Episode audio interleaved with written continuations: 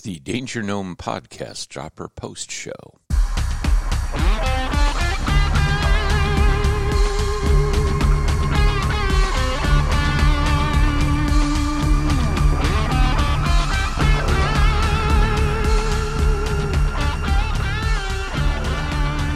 Well, Travis is on the uh, on the phone here with me. It's the Danger Gnome. Hey, Travis. Hey, go man. How you doing, man? I am super groovy. How's it going up there in the in the AK? Uh, super snowy. Uh, still holding good low temps. It's a uh, winter wonderland. Oh yeah, man! If it's anything like last March, oi, it's it's a snowgasm. But hey, I heard you guys you guys do some fat bike racing up there in the in the AK. You got this uh you got this Iditarod Trail Invitational race. It's got like a 117 mile, 350 mile, 1000 mile category in uh super modified, super stock categories there. So what was uh what went down in this year's Iditarod Trail Invitational? and let me just tell a quick story as I asked you, so who's your favorite? And you were like, fuck if I know. I don't even know who the hell said the thing anymore. Because there was a bunch of new people. We we There crea- are. we created cyborgs and they ride bikes. And the winner is who won? Uh, Aaron Thrasher Aaron Thrasher. He sounds more Aaron like a Thrasher. skater, Wow. dude. With the name like out of uh, yeah, he's out of Anchorage. Oh, so at least an Alaskan won it because last year Kurt Refsnider, some guy from the southwest of America down there, won it. I think he's from Arizona, Right. maybe. I could be Yeah. wrong. Sorry, Kurt, if I got your state wrong. Send your hate mail to Gomez at fatbike.com. Hate mail. Hate mail going to the spam folder. Anyway, yeah. so congratulations got- to uh, who, who won? Uh, Aaron Thrasher. Aaron Thrasher. What a great Yeah. name. Tyson Flaherty won it a few couple years ago, and then Aaron Thrasher. Wow. I guess you got to have a cool name to win. Right. It helps. Definitely makes you faster. So uh, Corey Stelgis, he uh, three-peated the uh, ski race that we run down here with Fat Bikes. Right on. The Fat Ski Birkie on bikes. Is he on a puppy? The race run by the people that ban fat bikes from their trails 364 days a year. And then, hey, come on up, ride for a day so we can collect a bunch of money and give it to the Ski Foundation. That's what you do. You support cross country skiing by racing the Fat Bike Birkie. Well done, people. Again, send your hate mail to Gomez at fatashbike.com. Love to hear from you, American Birkenbeiner Ski Foundation. Maybe you could change your name to the American Birkenbeiner Ski Anti Fat Bike Association. Take that and put it in your pipe and smoke it. God, I'm feeling a little snarky. It's after my bedtime, but so uh, you want to hear who who we have to talk about? Drop her post. Yeah, yeah. What's going on with the dropper session? Well, we have Dan Mutz, who you might be like, oh, wow, doesn't Foes Racing make a full suspension fat bike called the Mutz? Why, yes, they do, and it's named after him. Right on. Wow, you're almost speechless there for a minute. And then, and then after after Dan, we have the Adam Blake. He's the host of the new podcast with Adam Blake, and he's got some good information on droppers. Boom, like the mother load of fun. And then we have my friend who I've known for I'm, I was trying to think about it. It's got to be at least 25, 30 years back there in the 90s somewhere. I met Julio.com. Right on. Mm-hmm. he's He's He's in, out in Colorado, he's right? in Colorado. They just got three feet of snow. Yeah, yeah, I got. And then for the coup de grace, we have Tom Wolf. He's the brand manager of the bike company that you and I both ride their fat bike, Fatback Bicycles of Anchorage, Alaska. But right Tom, on. but but uh, it's actually not Tom Wolf. It's Tom Wolf is an artist from Arlington Heights that like to use light to paint.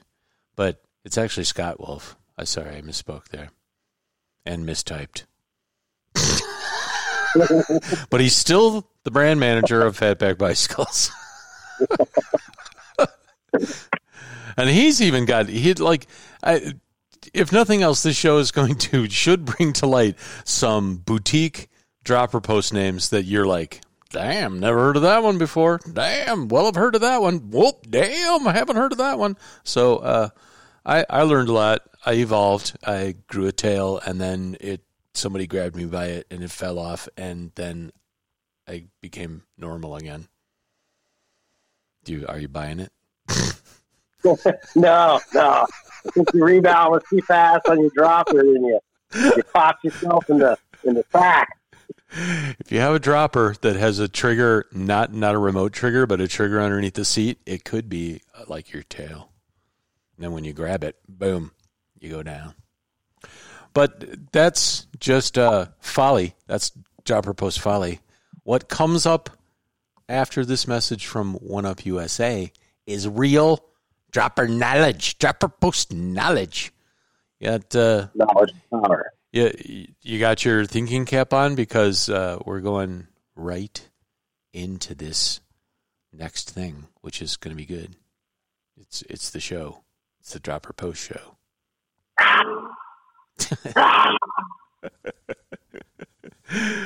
All right, we'll be right back after a word from One Up USA. One Up USA racks are simply the best hitch rack made. And they're made right here in Wisconsin.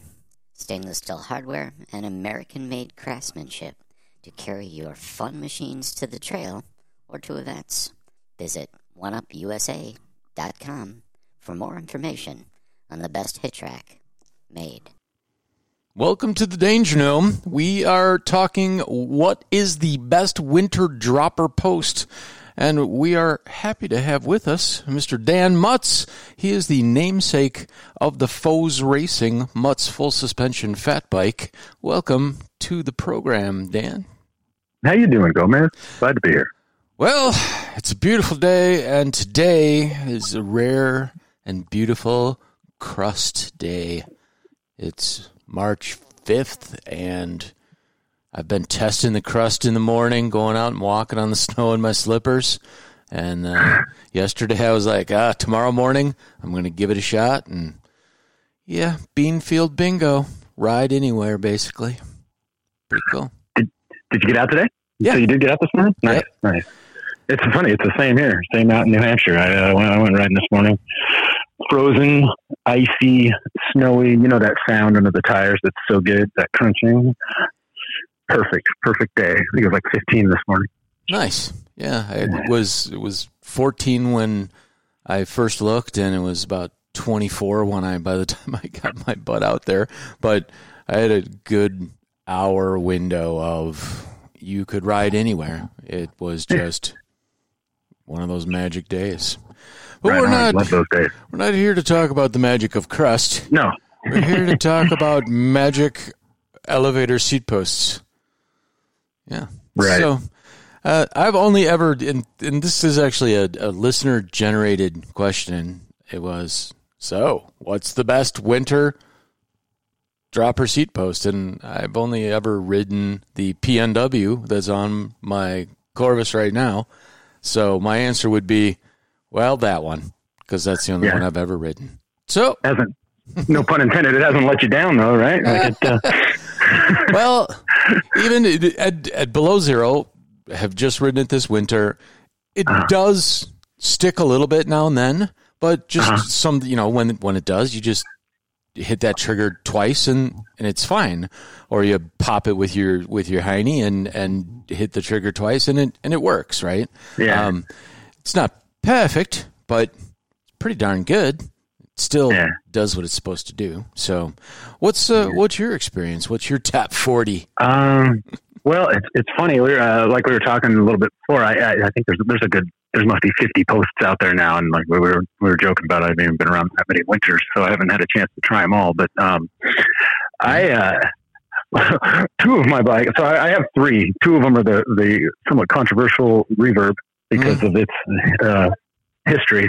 Um, mine though, I've uh, I've modified a little bit, so they're uh, they've been with me for a while. In fact, they're kind of Franken reverbs. There's like B one parts, A two parts, and even C one levers. And then I I uh, replaced O rings and oil, and with kind of my own my own searchings and whatnot. So uh, those haven't let me down. Even- it- it- It's funny too, though, because like you know, um, the I think I think out of the box, the original ones, if you drop them below 15 degrees, they wouldn't come back up until you warmed them up again. Right. Um, but uh, these ones, uh, these ones are holding up. The other one I've had good luck with is the uh, Crank Brothers. I do have that on my uh, on on one of my bikes, the Highline Three, I think it is. Mhm. I think they're they're up to, what there's a seven now. Um, the uh, I, I wanted to I, wa- I wanted a cable actuated post, and I ended up trying out the uh, the Crank Brothers, and that worked pretty well. The those those three have gotten me through pretty much everything. I don't. I do switch out like for like the winter ultras, like rods and whatnot. The I do switch out to a rigid post, so I Yeah. haven't I haven't tried them with like a loaded up uh, uh, seat bag or anything like that. But um, you know, they've been down well into the minus twenty range and uh, and haven't uh, haven't failed or anything. Um, I did. I, I have been looking at. I do want to try next a. Uh, you heard, you heard of bike yoke? No. So they have got a uh, uh, an interesting looking dropper. First of all, they uh, they advertise the thing as being um, you know, somewhat impervious to cold, but uh, Hmm. it's it's a similar internal as a reverb with the um, inner tube filled with oil and the outer tube of mix of air and oil. Mhm. Um, and you know how the reverbs kind of get spongy when they need to be rebuilt. They get a little bit of like suspension seat post to them Right.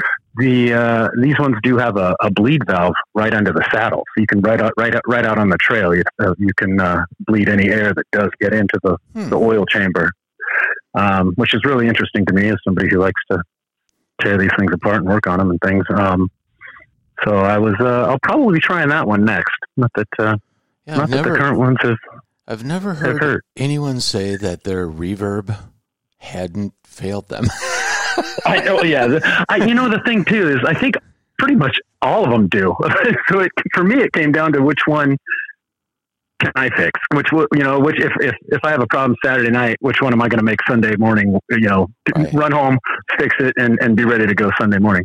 Um, But you have a pretty know, like- good uh, understanding of, of working on on suspension, though, right? You helped Oh, develop yeah, the yeah. winter the winner. Uh, uh, yeah, I, I do for- rebuild a lot of uh, seat posts, for example. But um, yeah, as well as yeah, the Ren. I think you're talking about. Right. Yeah. I've even winterized like DVO and yeah, they're um, what's that? The Topaz. Uh, but um, uh, I'm sorry. The uh, that, that's kind of why I'm so intrigued by that bike yoke, just because having seen the schematics of it and how, and how it works, it, it it makes sense to me that it would uh, it would be good. So, what's the difference between, say, that system, bike yoke and reverb, than, say, a cable actuated like a PNW or the King Creek you're talking about? Um, the some of those have sealed. The, the ones you're, you mentioned specifically have have, have sealed uh, uh, cartridges, kind of like the nitrogen cartridge that holds the the, uh, the hatchback of a of a car Uh-huh. open. Uh-huh. Kind of like that, where or they're um, they're they're machine sealed. Uh, you can always drop in a new one, but it's nothing you're gonna unless you have spares. It's nothing you're gonna be able to fix. Um, you know, on on the fly. Gotcha. A lot of rear shocks now. A lot of rear air shocks have nitrogen cartridges, right? Right. Yeah. Yeah. And uh, you know, some some of the uh, you know forks out there that you see, like the cheaper, you know, like the RSTs and whatnot. Those are just drop-in nitrogen cartridges. Gotcha. Yeah. It, Whereas, you know, I do, I, I, I, I think I've had reverbs for so long that I just kind of, I speak their language sort of, you know what I mean? Like I just kind of understand what's going on with it so well that it's, uh, you know, I don't mind modifying it as well as fixing it if, uh, if and when it fails. do you think that the newest version of a reverb out of the box would that would that work in winter, or would you have to? they have, they have, they have, um, addressed some of the stuff. I mean, they're, they're still, they're still actuated with a hydraulic hose. And I think a lot of that, a lot of the winter trouble came from that or does still come from that. I, I, I use a, um, uh, what do you call it? A snowplow hydraulic fluid Mhm. in mine, but, uh, the, uh, whatever it is, I think it's three weight that, that RockShox ships those with. Uh-huh. Um, sometimes that gets a little clogged up at the, uh, at the adjuster, you know, the speed adjuster Mhm. and uh, they don't uh, they don't actuate the dropper poppet um, in in the extreme cold as as well. Uh, so as long I think you know even the or the the C one model, I mean it's still using hydraulics, so that's something to be to consider as far as cold weather. I, I, I do think there is some. Uh, Do you think cable actuated droppers would be more reliable in cold than those hydraulics? Uh, Because yeah, I think out of the box, just stock. Yes, I, I do. They're they just from just from experience. I think you know from what I've seen of of the stock uh, fluids in the Mhm. hydraulic hoses that, yeah, it just that, that, you know gets cold enough, it's going to thicken up. Right. And it leaves it vulnerable outside just sitting in in a very small amount of volume, you know, over a long course of Oh yeah, of the run. So it's more Yeah. subjectable to that. oh yeah, the, and the little. I mean that the what the little steel barb that goes into that and into that hose is so tiny. If you if you you know you're trying to get fluid to come back up through there at extreme temperatures, it's it's a lot to ask. Not only that, the you know the installation and and and you know and repair at home kind of thing from the from the cable actuated posts are almost just drop it in and uh, hook it up and you're ready to go. Right. You know, there's no bleeding involved and all that. Right. It's, it's really simple. If you can, Yeah. if you can adjust a derailleur or a set of brakes, it's very similar to that. It's like Right. Yeah. Yeah. I think your biggest most of the time the biggest effort goes into the internal routing of the things, depending on your frame. Unless you have an externally routed one, which is what I'm running an externally routed one, and it, Oh, yeah? it even makes it super easy to switch from bike to bike. Oh, I mean, gosh, yeah. it's like you clip a couple, you clip a couple of uh, zip ties and bolt the thing on. I mean, it's it's Oh yeah. pretty simple. Uh, funny you mentioned that. I used to have a. Uh, we had some uh, uh, demo, uh, like a, a fleet of demo uh, those mutzes, mhm. and um, for that we thought, oh, the perfect thing for this is going to be these um, Bluetooth actuated. Uh, Oh, yeah. What was it? The, the Magura. Gosh, I don't remember what it was going to be called now. Start a V. SRAM AXS too. Yeah, yeah, those are the Yeah. new ones. Yeah. Yeah, they've. I think those have, uh, from what I've seen of those, I've only played it around with a couple of those. They, they're much better. But those uh, those Magura ones, there was a weird like delay from Yeah, the, pushing the button to the, the post moving, so it kind of screwed people up. But it was that was the best thing about them, being able to just pull it out of one bike and slap it at another, no problem. right. Yeah, yeah. Well, I I did get to play with one of those AXS posts, and uh, Yeah. than just uh, marveling at a an eight hundred dollar seat post. it was like, yeah, wow, this this is definitely uh, man some high zoot stuff. yeah, yeah. The Vyron, that's what it was. The Vyron, it was the Ah. Magura one, and yeah, I think Vyron. Yes, it's it had that. It was like a two second delay, which doesn't sound like much, but it was enough to really screw you up Even you. if it was two tenths of a second. I, yeah. yeah. Hey, have you ever driven uh, like a early two thousands Audi? Though their uh, their turbo just had a turbo lag that was horrible, and it was just like a half a second. But when you punch your Ah. car, you want it to go. You don't want it to hesitate and then go. Yeah, yeah, yeah. It, it, it really threw everything off. The uh, that, that, that little delay. Oh, yeah. So, uh, anything else that you, if if for if you were a fat biker out there, any knowledge to pass along about winter droppers? Would you say get one? Damn it! Because I, I tell Oh, you, I, talked to a I lot. Of. I talked to a lot of people that was like, "What do you need that for? You you you jughead." oh no, I can't even like. It's funny. I'll go to an event or something if they have demo bikes, and if the bikes don't have droppers on them, I just can't even get a, can't even get a feel for the thing. I I literally do adjust seat height more than I shift. But um, Yeah. yeah, Yeah, I mean, and once you ride with one, then if you ride a bike without one, you have all of those instincts. You're like, oh, I should Oh, drop. yeah, totally. I should drop here, and you're like, oh fuck, I don't have a dropper. And then you're like, oh, here comes the corner, and you're you haven't you haven't slowed Right. down because normally you stop slowing down in, in a lot of corners when you have a dropper, which is a really good Right. reason to have one. Even if it Yeah. even if it doesn't make you go faster, it makes you seem like you go so much faster. Oh, yeah.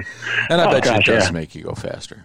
Yeah, I, and I, I feel like I, uh, especially with being an obvious proponent of uh, suspension trail style hmm winter riding and fat bikes and things. Uh, I I don't think there's anything in the in the winter that would keep you from having a dropper if you're the type of person that wants one in the summer. You know what I mean? Like Yeah. uh, to me, it's the same kind of uh, aggressive trail riding. But um, Yeah, so listen out there, uh, like bicycle companies like Kona Bicycles. Dude, Uh-huh. that woo. Yeah. That, that bike screams for a hard tail, or that bike screams for a dropper post. right, right, yeah. Um, but yeah, I mean, and there's so many good ones out now. That's just uh, it, it, you know, and the price ranges are, gosh, one, two, three hundred dollars. Like you can almost choose your price range, and in in, in, in that range, pick between ten posts.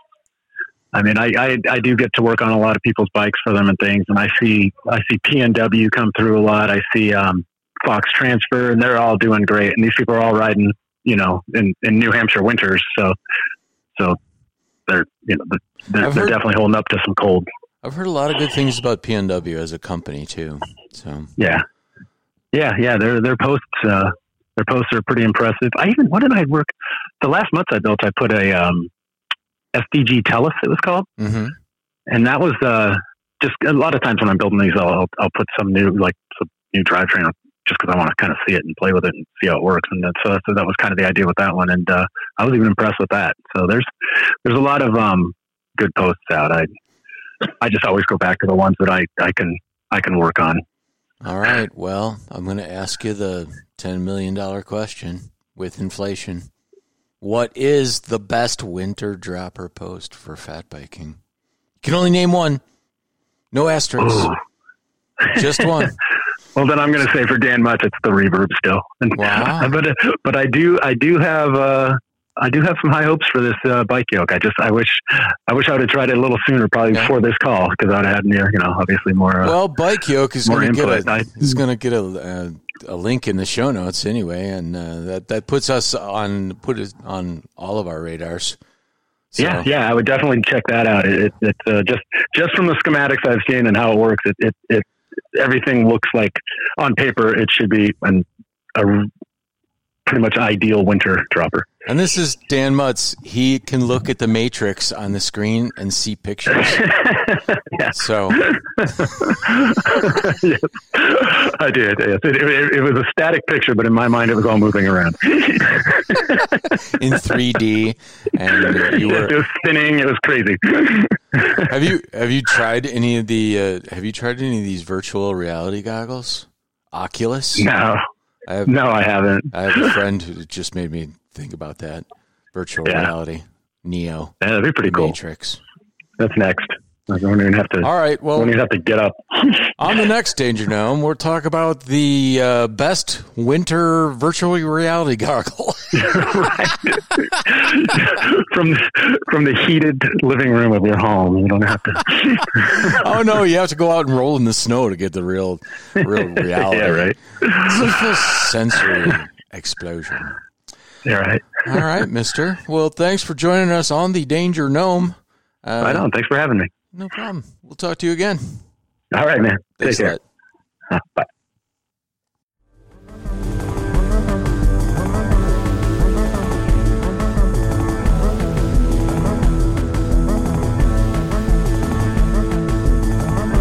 It's the Danger Gnome podcast, and I have me compadre Adam Blake on the line. How's it going, my man? Hey, buddy. It's going really good. It's my birthday. No way! Yeah, buddy. Happy We're gonna fire birthday, up the grill amigo. tonight. So, uh, I'm just sorry I can't be there to give you that birthday spanking that you deserve. Me too. we'll save it. Indeed. So, uh, The subject of today's show is the best winter or cold weather dropper post for your fat bike. Yeah. Uh, okay.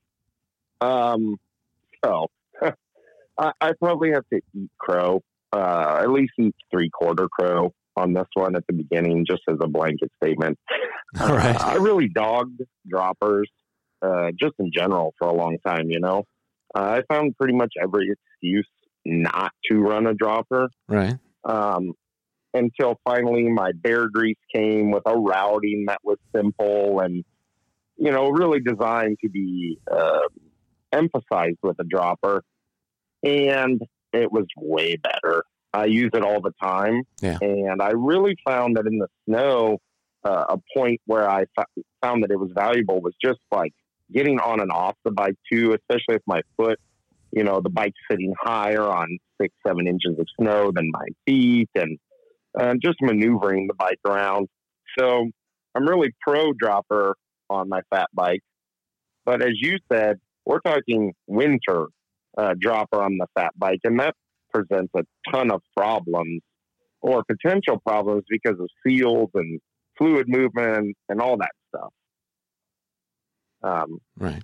so the first one I tried uh, was the original race face turbine post. hmm Um, I, I guess I had tried a reverb way back in the day, but I think everyone kind of knows that that hydraulic fluid system uh, uh, initially wasn't really designed to handle super cold temps. I think that's well known. Right. The reverb Yeah, Is, the uh, reverb is- from is- RockShox. is wrought with wrought with the just not for controversy in its early days. Yeah, just good idea, good concepts, maybe some executional things. Um, so I went to a race face turbine, Mhm. um, which touted some cold weather performance.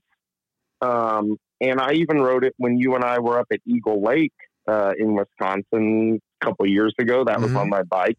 Right. And those were some chilly days, uh, single digits for sure. Mhm. Uh, and I thought it performed great.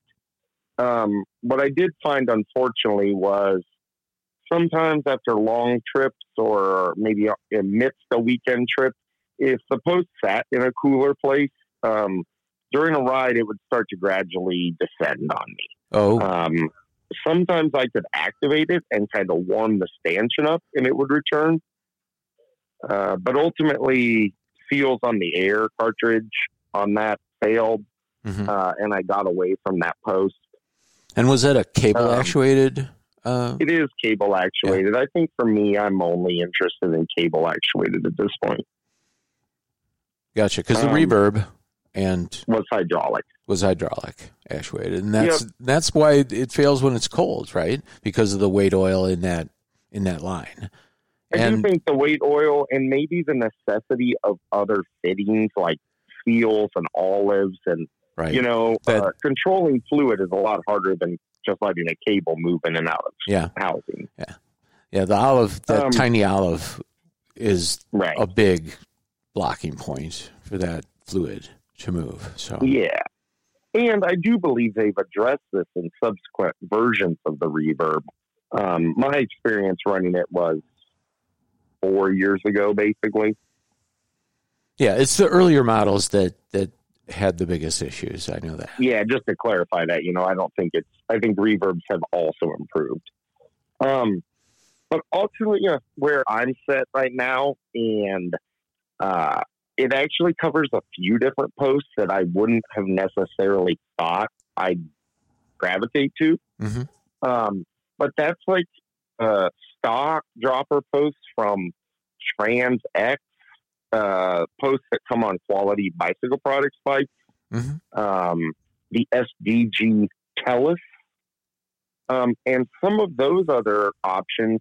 Uh, and really, the reason that I moved to those is I think I was a quarter right in that droppers obviously have more of a propensity to fail than a solid post.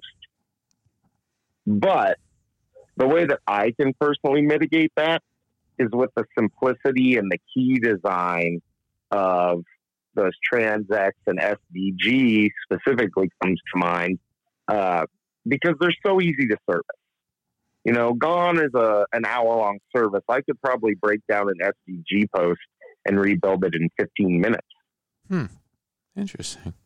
And so for me, I had to accept that a moving part can present more failure opportunities.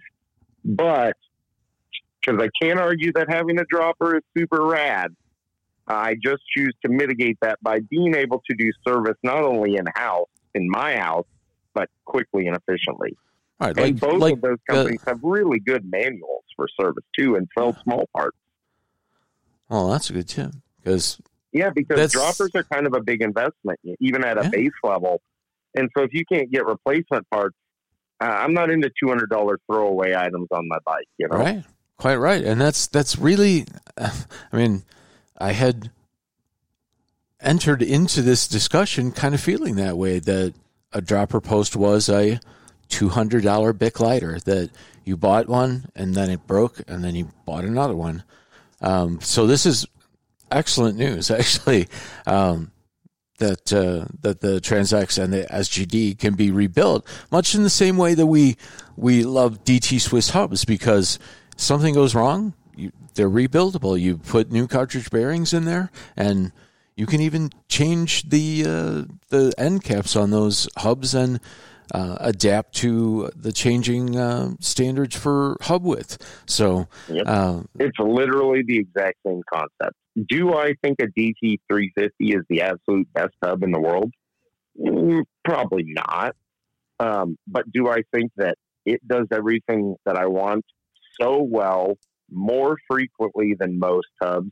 And if something goes wrong, I can address it not only quickly, so I'm not off my bike as long, but efficiently and inexpensively. right. Those are all yeses, and and that's why I put a 350 hub on probably 80% of the wheels I built. Well, there you go. We not only It's that back end stuff, you know. Uh, things are all great when they're working perfect, but nothing works perfect forever. So right. you know, how do I mitigate that? How do I get more use out of that?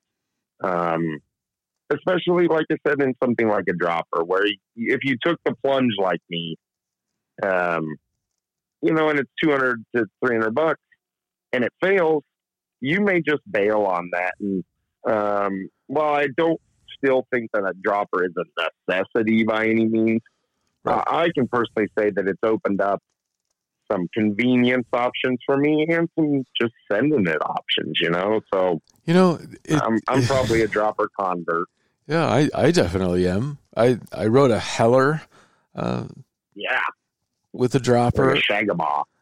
and and it changed my idea on both progressive geometry and droppers. It was like, oh, I get this now. Yeah, this this is the go fast and have fun uh, program, and and I really think that that's that's what a dropper does is it allows you to have more fun with your bike to put you in that lower center of gravity position where you can rock and roll a little bit. It's pretty cool.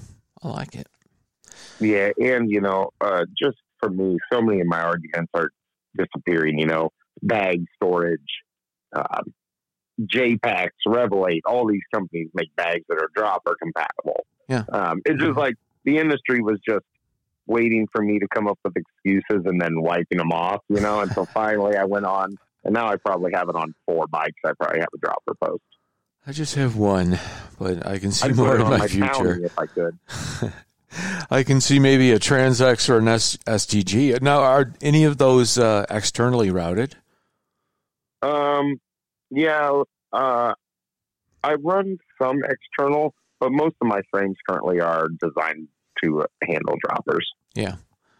Well, I guess But one of external mine is is. fine. My cutthroat Um, is, you know- but my fatback is not.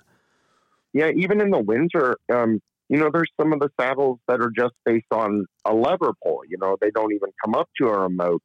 I think for certain aspects of riders, like if you're using a dropper to allow you to get on and off the bike in snow more confidently, Yeah. something as simple as a under saddle uh, lever could be all you need, and that could save you a lot of money. Yeah. and it's a little more predictable than just a quick release collar and actually varying your seat height. Right. Well, so much good information, but I'm going to ask you one final question, which is which is the best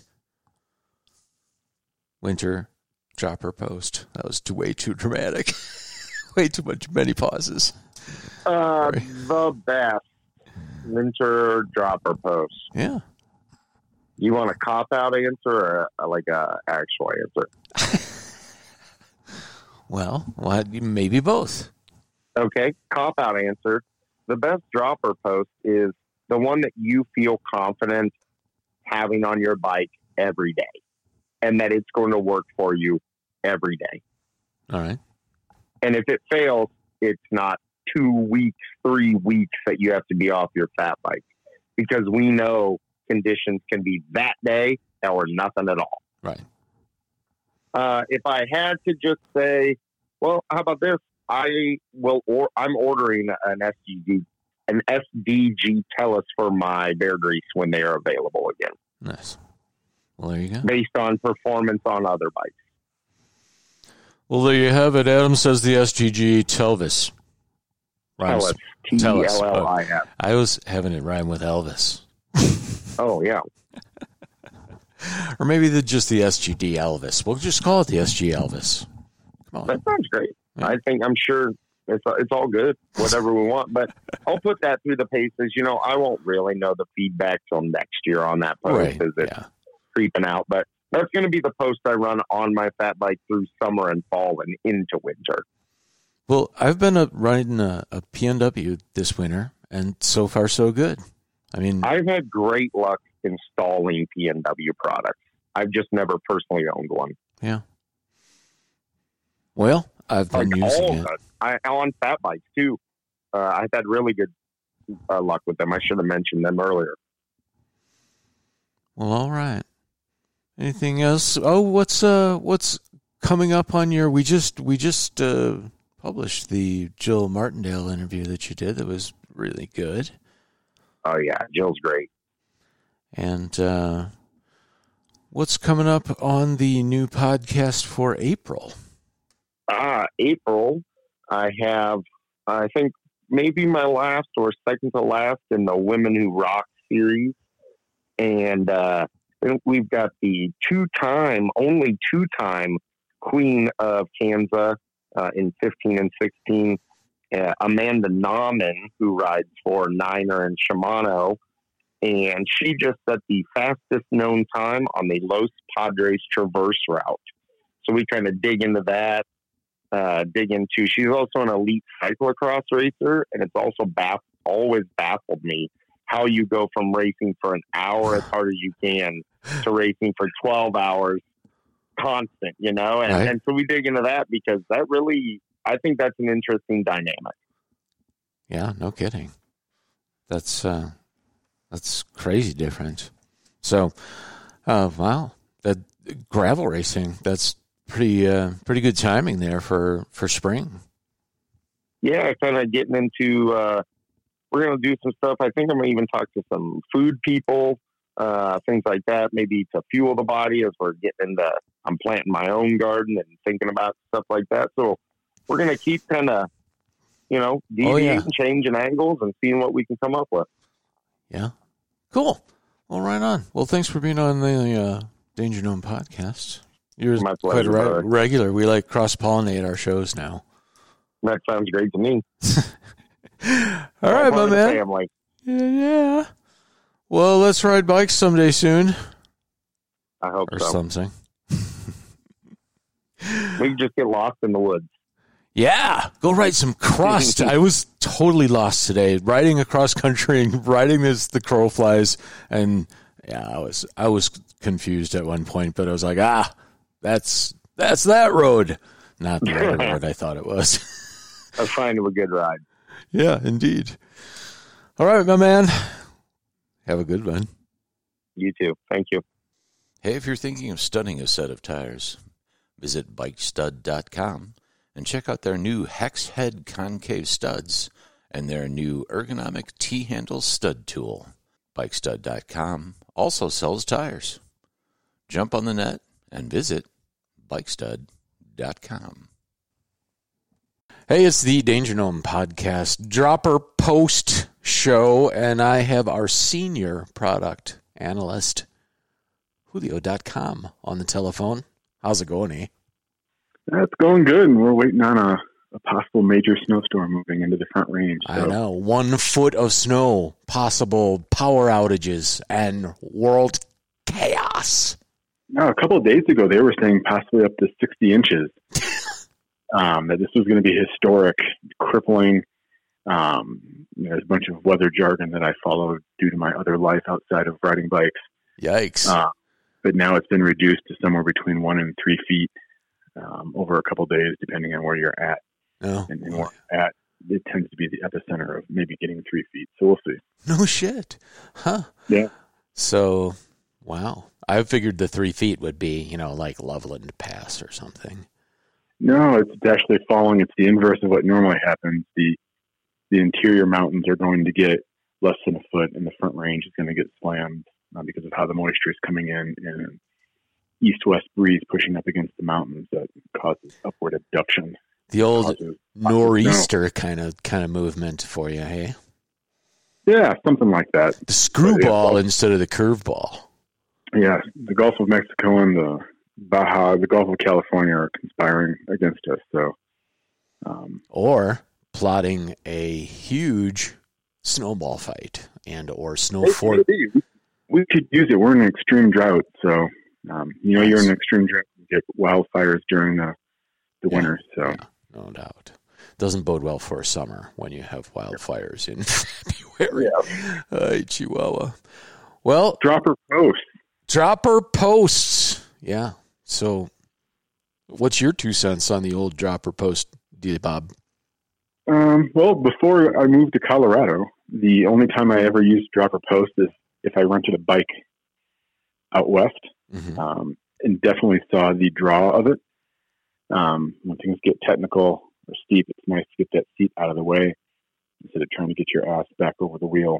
Um, and then once I moved out here, um, I quickly added a dropper post to my full suspension bike, um, but never really thought about it on the fat bike side until oh maybe last year. hmm Um, I tested a bike for Reeb, um, their Donkadonk, Mhm. and it had a dropper post. And we got a powder dump of, I don't know, eight, ten inches. Um, and I found that it was, you know, that's when it gets deep um, and, and fat biking becomes a bit more difficult. And you're dealing with getting on and off the bike or trying to meander or steer through deep powder. Um, and also going up to the, the inner mountain and riding up there with that bike.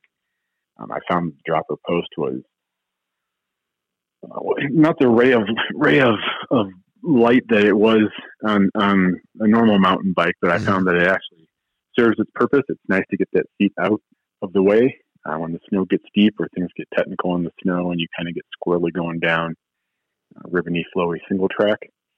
Um, and so it wasn't long after that that I added a dropper post to my personal fat bike. hmm Um, so yeah, no, I, I use it, you know, not as much as I do on a traditional mountain bike, but I do use it quite a bit on the fat bike.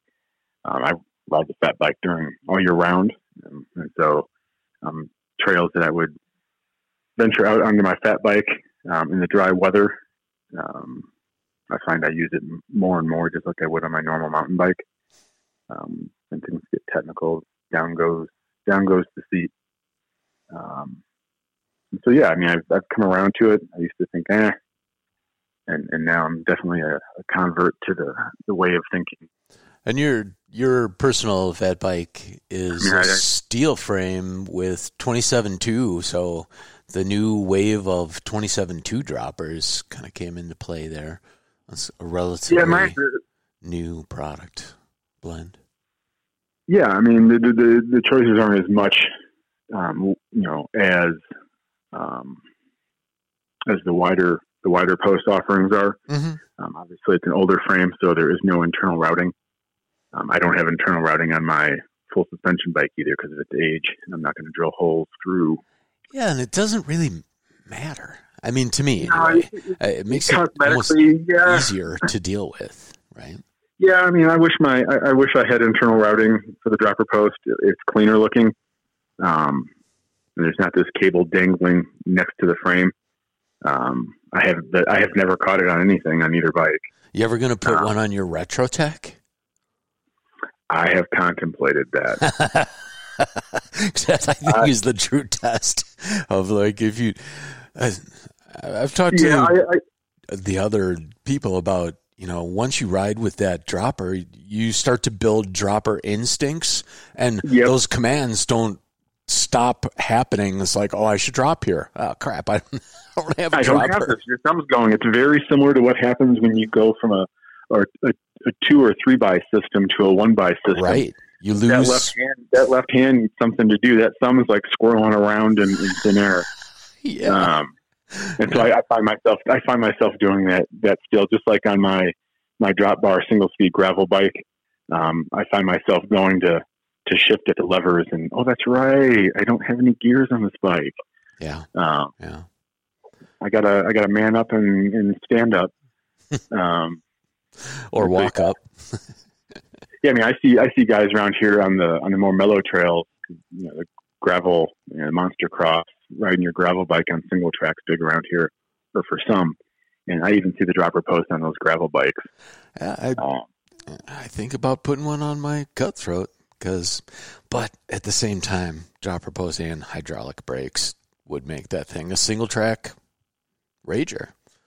yeah, yeah. No, I thought my my my drop bar gravel bike is is is set up for light off road duty. Mhm. Um, I'm running 2.1 tires on it, and I, I take it out to the, the trails out my back door because they're fairly, fairly mellow. They're green here, but they're blue by Midwestern standards. Mhm. Um, and it's a blast. I mean, it's like riding. It's, it's similar to like riding at night. It makes it a whole new trail. Um, Cool. So you So- want to mention any brands that you've been using and there give a gauge as far as what kind of cold weather performance they might? Uh, yeah, on the on my full suspension bike, which gets ridden even when it's cold if we don't have snow.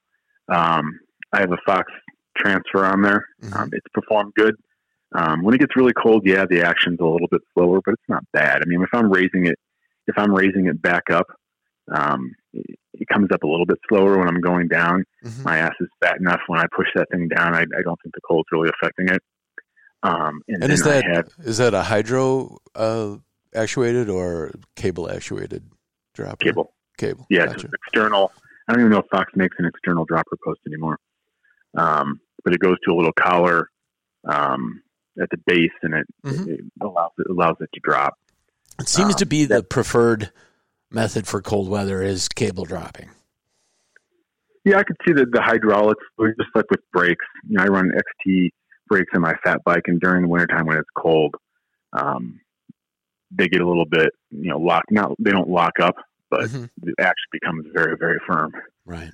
Um, but it's never been uh, too big of an issue. Right. Um, and, then, and then on the other, on the fat bike, um, because of the size, I run a Thomson, hmm and that has a lever that you grab, uh, which I'm not the biggest fan of. Um, but it is what it is. So that's a lever down by the seat, right? Yeah. Right on. Okay. Well, that's that's a middle step that uh, that Adam Blake brought up is like, well, you can save yourself some money by doing that, and you know, it's it's still way better than the traditional QRs or seat QR, right? Um, hmm where you'd have to stop, drop, and then proceed. Yeah. I mean, it's an older post. That's about it. I bought it used. Um, it, it probably needs some maintenance. Yeah. Uh, I've, I've thought about looking into some of the other brands that offer 27 twos, uh, cable, you know, Mhm. just putting a lever on. Um, I, I, on the transfer, the Fox, I run a, a Wolf Tooth um, lever. hmm Uh, Me too. On mine, yeah. On Yeah, just my on switching- my PNW. yeah, just switching over that. The Thomson's got some play in it. Um, that's partly because it, it's used a little bit more. Play. They all have play in them, um, but a little bit more play than I like. But A little play and a little suspension, which I like. yeah, it serves its purpose. Um, the, the, the Thomson's got a little bit um, of suspension play, not not really noticeable, Mhm. um, enough to annoy an OCD bike geek. The Fox, the, the Fox has none. yeah. Hmm. Interesting. And how cold have you had since it's on your fat bike? How cold have you had that Thomson down to? Um, single digits. Yeah, I, I have taken my PNW down below zero, just in the single digits below zero, um, and it gets a little sluggish. And sometimes, you know, it might take a couple of pops on the on that wolf tooth Yeah. trigger to to get it to actuate, but it's never failed on me, and it's fine. It works great. So No, like I said, it got kind of it gets kind of slow when it gets cold, but Yeah. I'm kind of slow when it gets cold. Actually, kind of slow all the time, but it's good to Um, kind of move slow when it gets really cold like that. yeah, and you're not getting as rowdy um, as you would on you know the full suspension bike when it's nice or even when it's cold outside. It's hard to get rowdy. You are like I have so many clothes on when it's below zero that I might be getting rowdy inside of my clothes, and you'll never even see any movement. It's just Yeah, like, no, I- you know, it becomes a little bit more restrictive. Um, you're wearing big, you're wearing you know boots, gloves. right? Uh, so Dude. that's maybe my only complaint about the Thomson when it's cold is with with gloved hands trying to get on grab that thing. Yeah, uh, Ah. yeah, out of the pogies. Yeah, Yeah, you'd be able to pull out and grab it no problem. Um, I still like having that remote though. Uh, but yeah, no. When I ride the fat bike, my my thumb's looking for that that lever. Yeah. And uh, yeah, they make remotes for drop bars now too for the gravel Yeah, I saw that. Yeah, I mean, it becomes intuitive. I mean, you, you don't even think about it anymore, um, especially with trails that you ride all the time. You know where the sections are coming. Um, you know where the turns are that you want to drop it, and you don't even think about it anymore. Um, I think that if there's one thing that this show is going to illustrate, it's that there are 10 billion brands of dropper posts. Because I mean, we've uh, at least there's I think we've mentioned at least a dozen on on what we've recorded so far. Crazy. yeah, no, everybody seems to be making one. I mean, there's a few standout ones that seem to have, from when I was doing research, less less maintenance, long term problems. hmm And are almost viewed as, ah, it's so cheap that when it it breaks, just replace it. Uh, Adam mentioned a couple of brands that are like that, rebuildable and kind of bulletproof, and Mhm. not that expensive. You know, in that just below two hundred buck range. So yeah, my my Fox was on, on the the spendier side of it. I mean, it's not wireless, um, but I. I you know shopped around, got it on sale, um, and been super super pleased with it. So, but yeah, I mean, there are people like, oh, I can't imagine riding without a dropper anymore. You see those comments all the time. yeah, Not- Not quite there. yeah, but not I quite there either. I definitely see the, the usefulness of it. It's not a, a make it or break it deal for me. Um, know, if I was shopping for a new bike and it, it didn't have one, which it likely would, but if it didn't, um, I wouldn't pass up that bike if I really liked it. Right, Um, right, yeah. but I- But I'd, But if upgrade, upgrade two equal bikes and one comes with a dropper, I think Oh, yeah. that that would be an influence to say, oh, well, I'll save that two hundred dollars and I'll get that bike. Um, Yeah. So, Yeah, and I it's see that in the fat bike market right now, where at a certain price, probably you know, like that enthusiast Mhm. price point, it's like, well, some offer a dropper and some don't. Yeah, where on mountain bikes, you get above a certain price point, which is now fairly low, and it's expected to have a dropper. Yeah, yeah. And then there are, you know, I tried to get some folks on the show that would just tell me, yeah, no, there is no winter dropper because droppers are stupid. And I know that, that there's a certain faction of our listeners out there that are like, what are you guys talking about dropper posts for?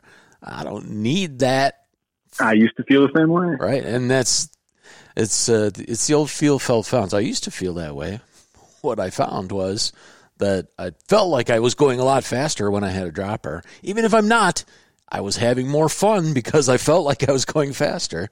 So Yeah, you can get that thing out of the way and let it rip. And and, and honestly, on my full suspension bike, and you know, and the, the trails I t- typically take that bike to, Um, I won't say it's a necessity, but once once you've ridden those type, you know, rocky rocky technical trails, fast trails with with a dropper, um, you definitely see the the benefit of it.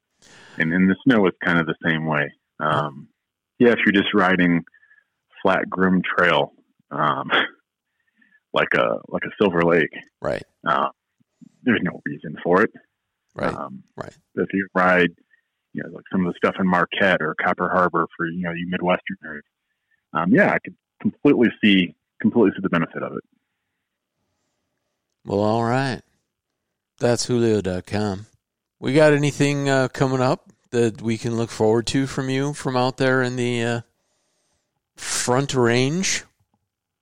Uh, like words Yeah, I was thinking maybe well, words, adventures. Are we ever going to ride clunkers over the, uh, or not even clunkers, ride bikes over Pearl Pass, uh, or okay. ride the Monarch Crest Trail? I'll ride the Monarch. You come out, I'll ride the Monarch Crest.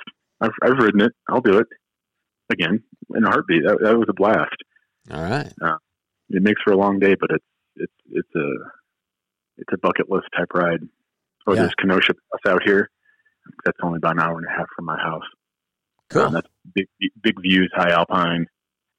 Um, I almost went to that, as you know, to the uh, the Chubby Chaser mm-hmm. in Laramie or near Laramie Right. last week. right. The forecast was super warm, so I'm like, eh, it's going to be a mashed potato fest, and it was like 55 degrees that day. Um, so it was like 65 here, so I'm I'm sure it turned into after a lap turned into mush. We had last weekend about four days of cross riding, where in the Mhm. mornings we had temps in the teens and 40s in the afternoon, 50s in the afternoon eventually, and then yesterday we had 60s. So it's, but I, it could refreeze again, and we could have a second set of crust. But all those crust rides where you can ride anywhere there's snow and you're just on top of it at 4 psi, just tootling along, just exploring every deer blind within the next this, Mm-hmm. 10 square miles, you know, like kind of cool. I thought we were going to hit that here last week. Um 'cause we had a decent, a decent amount. Of, you know, we had like a 12 inch, 15 inch event. It's very powdery. Um, but then we had warm temps later that day and the next day. Then, if, in the morning there was crust, and I thought for sure I was going to get a good crust ride in. But the crust does not operate so well for riding over powder. Yeah. So it just breaks and you fall through, and then you're trying to pedal through the crust. And you just gotta let it melt back to a certain level. It's like I would I would go out into my yard in my robe in my slippers and be like, you know, if I can stand on one foot and bounce up and down a little bit, then we have oh, crust we can ride on, right? Because that's about yeah, what your what your tire footprint is is one of your feet. So if it'll hold up all of my weight, boom, and it worked like a charm this year. Is like, oh, all right, tomorrow's the day, and I went out and I had I had three or four days in a row where it was just awesome. Yeah, Studded that- um, tires, just in case you hit those plate ice areas. Yeah, down here we just don't get it. I, I knew when I left that day when I walked out my back through my backyard with the bike and threw the bike over the fence in my back, the split rail fence in my backyard to get access to the trails. I was like breaking through, just walking back there. I'm like, oh, I'm screwed. Could happen though. But Yeah. but of course I still, of course I still rode. Um, Nice. Yeah, sometimes you got to go, and it's the. Oh, I've been riding melted, melted, snow packed, ice packed, shady, snow, sunny, clear riding gravel for this gravel event that we're uh, hosting on Saturday, and it's just been some uh, less than less than super enjoyable riding, but oh, an hour of that, and you're like, Puh. Yeah, I, I went on beside that crust ride. I went on a gravel ride the other day. Some roads, rural roads just south of here. Mhm. Anyway, it was a mixed bag of slush, death ice, dry gravel. Um, when you got done, I was just spent. Yeah, March here in Wisconsin, uh, uh, we it's like we get painted into the corner of We Can Ride Roads. And it's, you know, it's just until the frost comes out of the ground, the topsoil is just too is pudding like for Yep. anything fun. So yeah, roadie. Don't be such a here's- roadie, Gomez. Here it's kind of mixed. There's some trails that just take forever to dry out, and some that dry out really quickly. Yeah. But we, with that snow we got last weekend, and this week was kind of the trails I normally ride were just wet. I mean, I can look up my road, and there's this uh, utility gravel service road, not even called gravel, Yeah. behind my house. And if, if that looks wet, the local trails that I normally ride are going to be putting. Um, of course, the rut holes get out there anyway. Um, but yeah, it's, it all comes down to where, where the where the moisture is and where you want to drive to and what's what's dry. And of course, the entire front range is on those couple trails that are dry. Yeah. Well, here's to your three feet of snow coming this weekend. I like snow. Of course, that'll mean waiting for it to ride, waiting a bit to ride it. Yeah. Um, that small window between when it's rideable and when it melts. Yeah, Yeah, especially this time of year. But uh, thanks for being on our Dropper Post episode of the Danger Gnome podcast. We'll talk Yeah. to you again soon. Unless Okay. did, you got to seriously find think of a way? Maybe I need to put. Maybe I need to start uh, putting e-bike hubs on my on my clunker, and then you'll believe that we could ride Pearl Pass on clunkers, Like hug. That's a whole other or or get a mule. We can just ride mules up. there. mule. We'll ride mules. We'll hit al- alpacas or something. Yeah. All right, No, I'll dude. do it. Okay, man. Take care. We'll see ya. Okay, bye. Well, we're back with the Danger Gnome Dropper Post show. And I have with me Scott Wolf, and he's the brand manager for Fatback Bicycles out of Anchorage, Alaska. Scott is in Bend, Oregon. And uh, welcome to the show, Scott. Hey, good morning, Gomez. How you doing? Oh, fantastic. You know, it's spring almost or something. Almost. So when uh, when I thought dropper post in winter, I immediately thought of fatback bikes. And uh, between your Alaskan and Cascade experience, I knew you guys uh, had to be running them. So why don't Yeah, you give us your two cents on uh, on fat bikes running dropper posts?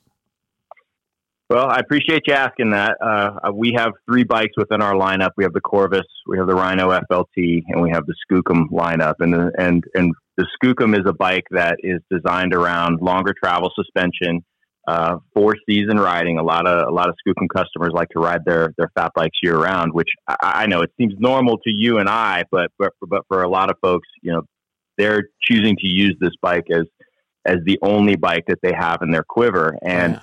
I would I would say that 100% of the bikes that that go out the door uh, on the Skookum have a dropper post. We actually spec that bike with a dropper post straight across the board because we don't feel like that's something that people either need to choose to upgrade. Um, we're Nice. also starting to see that probably 60 to 70 percent of the dealers that pre-booked our rhinos this year also chose to add dropper posts to it. So compared to a couple years ago when it either had an alloy rigid post or a carbon rigid post, droppers are becoming much more of a norm uh, across any bike that's being used off road. And, and I think that some customers are seeing the benefits of having it not just for ride conditions, but even if you're if you're riding in, you know, as the tires have gotten wider and people are starting to venture out in softer conditions, you know, stopping and starting, pushing a bike, being able to get back on and get going. I think a dropper post can also help out uh, by being able to drop that saddle, get on top of the pedals, bring it back to your ride position. So I, I think some folks are starting to see it um, just from a, a comfort uh, benefit as well. Mhm. Uh, the Corvus lineup, we, we do a, a bit. I mean, all of our bikes are, are, are routed for for internally for dropper posts, but the Corvus, we definitely don't see it as much because I think folks are looking to hit a certain weight point with that bike. Uh, it's usually designed for like the Iditarod race that was that you know just finished up. Uh, you know, Arrowhead 135. I think for that type of groomed, faster riding, uh, weight is a little bit more of a consideration, and droppers don't have as much play in that category. But we we still have customers that that will use them on those bikes as well. So they're they're uh, we do more dropper posts than we do rigid posts on, on all the bikes that we sold this past year, and, Oh, and that's cool. that's an increase. That's an increase by probably thirty or forty percent over over previous years. So, So, they're becoming they're becoming standard equipment for us. yeah, I, I'm one of those Corvus riders that has one on their bike right now for Yeah. because I'm I'm uh, you know always curious about new stuff and you know I'm testing a PNW out with a wolf tooth release. But Yeah. what what dropper do you spec on your uh, Skookum builds? Uh, we use the uh, so I'm glad you said PNW. We really like those guys. The PNW components. Uh, they have a dropper called the Loam, which is a it's new, came out this year. Uh, we previously spec the Rainier on the Skookum. Uh, we do use the Loam lever that comes with it. We love the Wolf Tooth lever as well, but you know people are. I think a lot of customers appreciate the fact that there's a bit of uh, customization on on the on the coloring and, and even the, the rubberized thumb pad on the on the loam lever. So we were able to color match with uh, the two colors of the Skookum that we had available this past year. Uh, we really like it. It's available. Um, starts at 125 millimeters of dropper, work, which works really well on our Carbon 16 Mhm. that has a curved seat tube. Uh, and then we can also go to 150 and 170 increments, which we really like.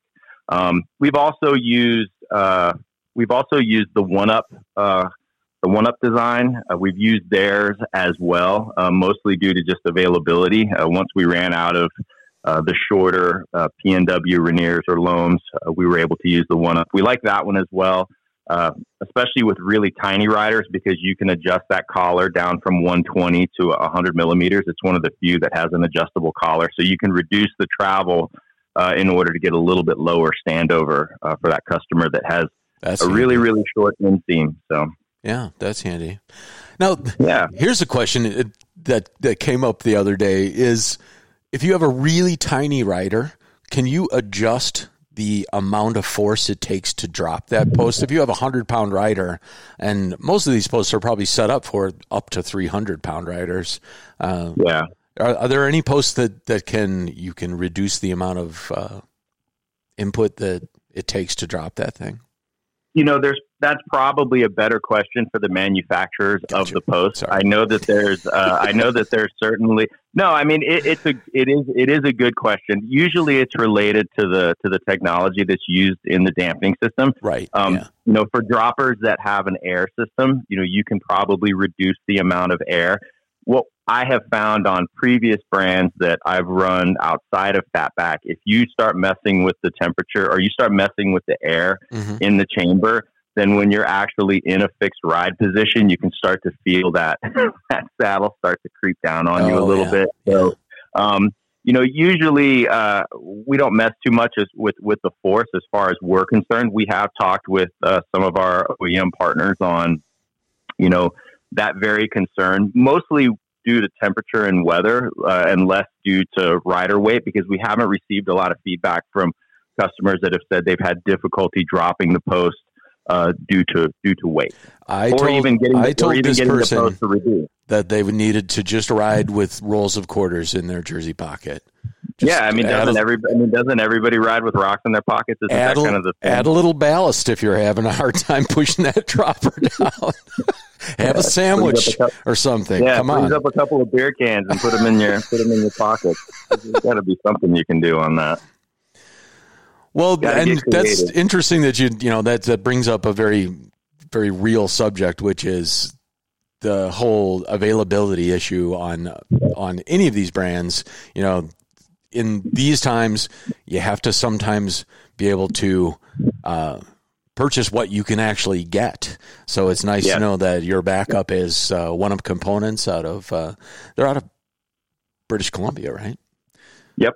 Yep. And, uh, and, and we and, and, and, we've been yeah we were lucky uh you know we we worked with uh, uh you know th- i guess this is a little bit of a shout out to tj at uh at pnw components i mean Mhm. we forecasted with those guys and and and they they had the same concerns about supply chain that i think most people in the bike industry had this past year, and and you know they kept us up to date with not only their uh, what what was going on with their existing stock. They were aware of what our OEM needs were, um, but also you know making some suggestions on on things that we could substitute in. I mean, they knew they had their own embargo on the loam post that was coming out, and they felt like, hey, this is going to be very similar. It's at a slightly higher price point, so it's going to add value, Mm-hmm. but performance wise, it's going to check all of the boxes and more with what you're looking for for your customers. So we had dropper posts um, for all of our dealers and all of our customers this year, which we were really happy with. We hope that that continues going into fall of 2021. We've certainly done our due diligence on that to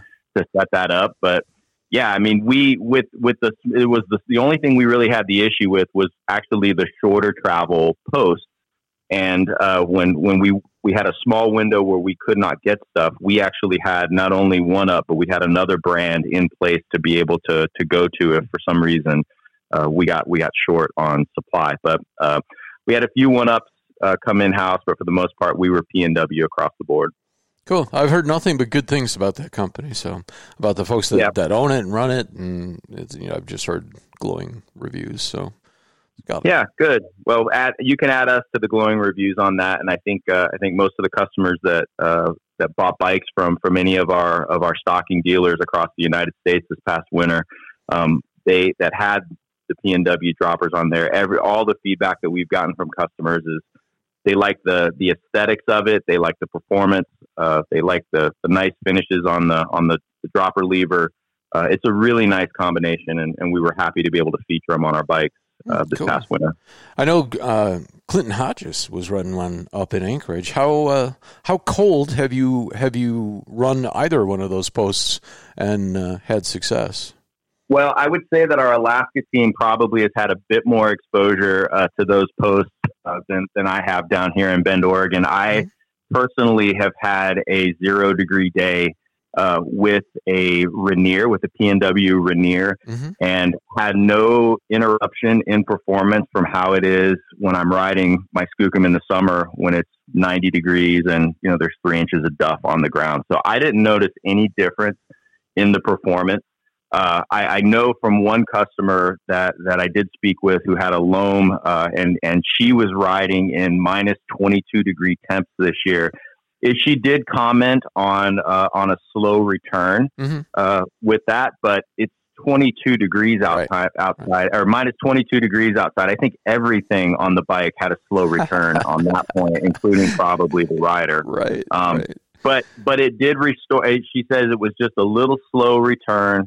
Uh, she feels like uh, the way that the, the mechanism of the cable pulling on the bottom of the bike, she feel or on the bottom of the post, she feels like that probably uh, could have been contributing as to why it wasn't getting that full range of travel Mhm. uh, just due to the cold conditions. Um, but she did say, you know, it would instead of being, you know, a second to restore to full, you know, to full height to her ride height, uh, it, it took three seconds. Yeah. And you know, once she adjusted to that, but she did say, you know, there was no sagging. There was, uh, you know, it, it went all the way back up every single time. Uh, she was able to maintain her saddle height when when she was pedaling the bike and um, yeah, it, it seemed like it worked really well for her. And, and I know, uh, you know, Greg and, and, and the folks uh, up at our, our, our shop in Alaska, you know, they ride, they ride their bikes year round up there. And, Mhm. and certainly, uh, between myself and, and the owner of the brand, uh, if, if there was an issue with the component, we would have, uh,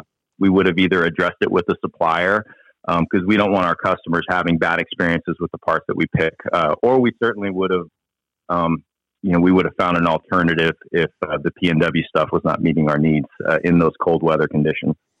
Cool. Well, have you have you played around with any of the uh, in the, like the AXS the the wireless droppers? Uh, yes, we have. Um, it's a bit. Uh, my personal experience with them has uh, been uh, a pretty inconsistent performance. Yeah. It's it's one of the coolest things I've ever worked with. I mean, it, it's the, the, the cool the cool factor is there, but uh, my my personal experience with them has been uh, has has not been great. Uh, I, I did, you know, and, and in defense of SRAM, and, and we love SRAM. We love, you know, we, we spec their parts on, on our bikes uh, on the OEM side. We love the Eagle drivetrains, but uh, I did have a first generation AXS Reverb uh, dropper post that I ran on a Skookum, and I ran it for about a month, and I think it's probably sitting in my shop somewhere with a dead battery, doing absolutely nothing right now. So it, it didn't, it wasn't, it wasn't as consistent as I would like for it to be, Yeah. considering how good the cable actuated dropper posts that we have available to us do work. I, I just, I didn't see. I didn't see such a measurable gain other than I just didn't have a cable on my bike. But Right, yeah. I mean, with internal routing, you know, and, and having the, the receiver underneath the, the seat the way that it was, I mean, I like to run a seat pack on my bike. So Right, yeah. to me, it just wasn't, it just wasn't a good fit. So, you know, I mean, kudos to those brands that do choose to run that. It's a, it's a nice looking post. It's super cool, but I'll, I'll take performance over, over bling any Yeah. day. It's a little hoopty, you know, for uh, and it's out of my it's it's out of my tax bracket. Yeah, well, I think it's, I think it's out of yeah. I, I'm hoping I'm hoping that uh, you know down the road, if I mean, because it's it's pretty clear that the SRAM family is. I mean, AXS is here, and it's yeah, yeah, yeah. it's across it's across the full range of their. I mean, we're starting to see it trickle down to you know some of their road bike groups. We're start. I mean, we're seeing this moving, uh, you know, into into all different levels. So they've certainly invested in this. I, I would love to see a three hundred fifty to four hundred dollar MSRP, you know, Sure. wireless dropper post at some point. I don't know that we ever will, but you know, if they can do something where the where the performance is as good as their you know nine hundred dollar one, maybe it's just a little bit heavier, then maybe there'll be some play. But but honestly, I think between some of the OEM house brand droppers and then you know small companies like One Up and PNW and and some of the other things that are available out there in that category, it's uh it's going to be tough to uh, for a consumer if they don't get it stock on their bike. It's going to be tough for a consumer to go out and and spend extra money in order to get an electronic dropper that Yeah. has inconsistency in the performance. But if you're dropping the coin for electronic shifting, I mean, it is just one more tick box on the uh, on the road to your ten thousand dollar. Oh yeah, I mean, I mean, I, I mean, just as a fan of uh, of fat bikes, I mean, when I, I have seen a, a twelve and a, and a thirteen thousand dollar fat bike before, with and you know it was and it was electronic group set and you know carbon cranks and really nice carbon wheels and a titanium frame set, and I just looked at that and I was like, that is an expensive fat bike, and you know, but I think I've had- seen I think I've seen that fat bike. yeah, it's like you know, I mean, there's definitely if you really want to spend money on anything in the bike industry, uh, every category will will find a way to make that happen for you. And and there's certainly those cut above customers where you know they want to be able to ride. Uh, it, I don't know, it's necessarily the best. They want to be able to ride the most expensive thing that's out there. right. Uh, and and the great thing about our industry is is we're happy to provide it, uh, no questions asked. Damn Skippy. So the ultimate question is let's you know, your fairy godmother says, Hey, here's a gift certificate, one dropper post of your dreams Oh, for wow. your skookum. What is it? Uh, I really, you know, we're going back up to Canada here. I really like uh, 9point8. I think is is the name of their brand. Um, they're they're based out of Canada, uh, mostly because uh, there's a there's a an, an engineering uh, group that that I work with uh, Mhm. called Kevin Kwan Studios out of Toronto, and um, he's had several, several of the folks that started that dropper post brand were actually interns with him at, uh, when they were students at the University of Toronto, and so for for something that for a company that just specializes in droppers, the amount of engineering and product development support that goes into a singular component uh, versus what some other brands do, uh, I would probably get one of those. Mostly because they're always. I, I would want my fairy godmother to get it because they're almost always out of stock whenever I'm looking to get one. Yeah, And, and two, sure. they also uh, they also have. I mean, one of the benefits of being in the bike industry is you can generally get an, an EP purchase program. Nice. They don't have an EP purchase program. Oh, So wow. I'm not incentivized to be able to get it, which raises my curiosity even more. Um, I, I had a chance uh, at at uh, Outer Bike uh, about two and a half years ago to ride a bike that had that dropper post on it, Mhm. and I was very very impressed at the modulation. It also had adjustable ride height, so uh, you know we were riding the whole. I was riding the whole enchilada. Uh, on this bike that had this dropper post, and I was able to vary the return height based off of um, you know the ride the ride conditions that I was in, and Oh, I, I was cool. just I was very very impressed with it. And then I got back to the booth and I asked how much it cost, and it immediately disqualified it from ever something that I owned. But You're like, Um, oops, sorry, I asked. yeah, I mean, more, more, more out of curiosity, that would probably be, you know, if, if money was not an object and if, if it, and, and if everything was in stock globally, that would probably be the first thing I would get. Cool. Well, Yeah. I, I appreciate you sharing your thoughts on dropper posts, and uh, I look forward to seeing what you guys have cooked up. I saw a picture on the internet the other day that I uh, was like, hmm, I think I see Yeah, something uh, new. We've got some, uh, we've got some exciting things uh, coming out as a brand uh, later on in fall of 2021 and, and going into spring of 2022. Uh, we are we love fat bikes. We love our brand. This is the only thing that we specialize in. We don't you know we don't get into you know we don't do road bikes. You'll certainly never see us uh, making a, a time trial bike, but it's uh but we we've got a, a few things coming out uh, during this during this pandemic. Uh, staying at home, it, it just allowed us to really get our ideas to the forefront, and we're going to be evolving some some fan favorites uh, into the next generation. And then we're also we've got a couple of new products that are coming out that I think folks are going to be excited about. So you'll have to have me back on the podcast so we can talk about those things once we're once we're ready to put the good word out there. Absolutely. And right now, I'm testing and riding your new Big Sue uh, carbon wheel set with Yep. Uh, Yep. Alaska Edition fatback hubs, and uh, Yeah. I have uh, I've got some studded tires mounted on there, and been doing a bunch of recon rides on gravel that's part gravel, part ice, part snow.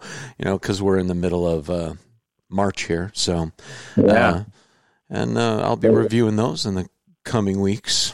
So Yeah, always excited about that. So we've got uh, not only not only new parts and pieces coming out and components, but uh, we've also got some some new bikes uh, in the works as well. So all very exciting stuff. Uh, and we, you know, I'm sure that your listeners and, and and the readers of your website will probably get some early glimpses or some reviews through a lot of those, uh, you know, through you first. Uh, Right so on. that's that's something that that we certainly look forward to getting out and getting your getting the impressions from your team on. Cool. Well, thanks for being on the show, Scott Wolf Yeah, from gentlemen. Fatback Bikes. Right on. We'll enjoy the rest of your day. Thanks, Scott. Take care. Cheers. Whoa, Travis. That was- Wow, man. You're, whew, how you doing? Wow. How's? Did you absorb that knowledge? Did you? Did your? Is your brain like a big wet sopping sponge of dropper post knowledge now? Yes. yes, yes. Yes. Now yes. make an educated purchase. Yeah. So we never actually asked you. Uh, do you have a skookum? Do you have Do you have a dropper post on your skookum? No, I do not have a dropper on the Skookum. Well, after this show, you're going to probably have an opportunity to do a little uh, shopping. Let your fingers do the shopping in the yellow pages for a dropper post. Yeah, Yeah.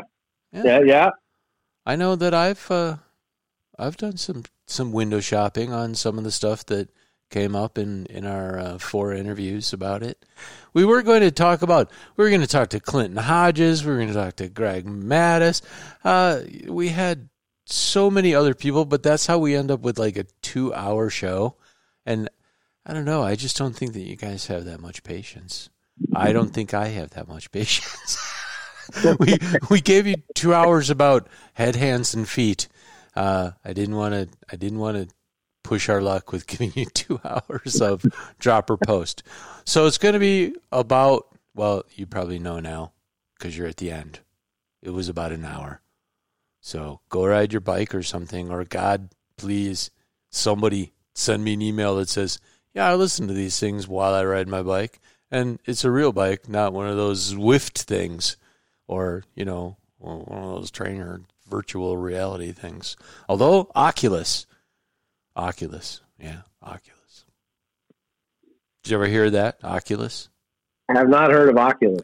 I'm just trying to mention it as many times as I can, hoping that they send me some virtual reality goggles so I can fly and stuff.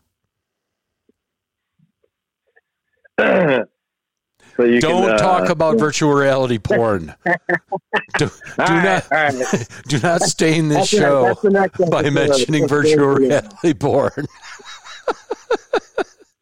Wait, I just did. Damn it. Way to trick me into it, Travis.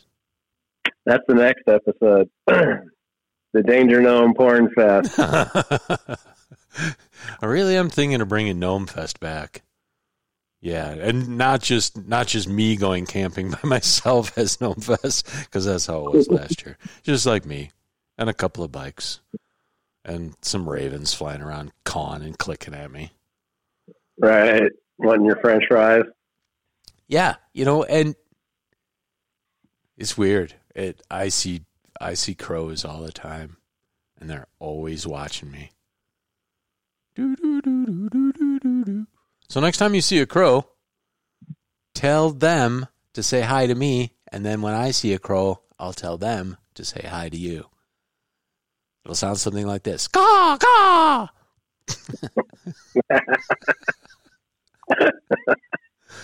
Just like that. Any closing words for our listener? Yeah, I hope everybody uh, gets an opportunity to get out here in the spring. You know, in the snowy climates, get get on the the snowy trails while we still got them, and uh, I imagine everywhere else, people are probably getting pretty stoked to get on some dirt. Yeah, it's So, the first um, day of spring.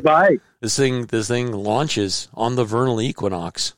So you can balance an egg, you can ride your bike, you can uh I don't know.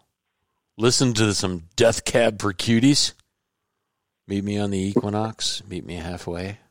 Yeah, or some Metallica battery. you know,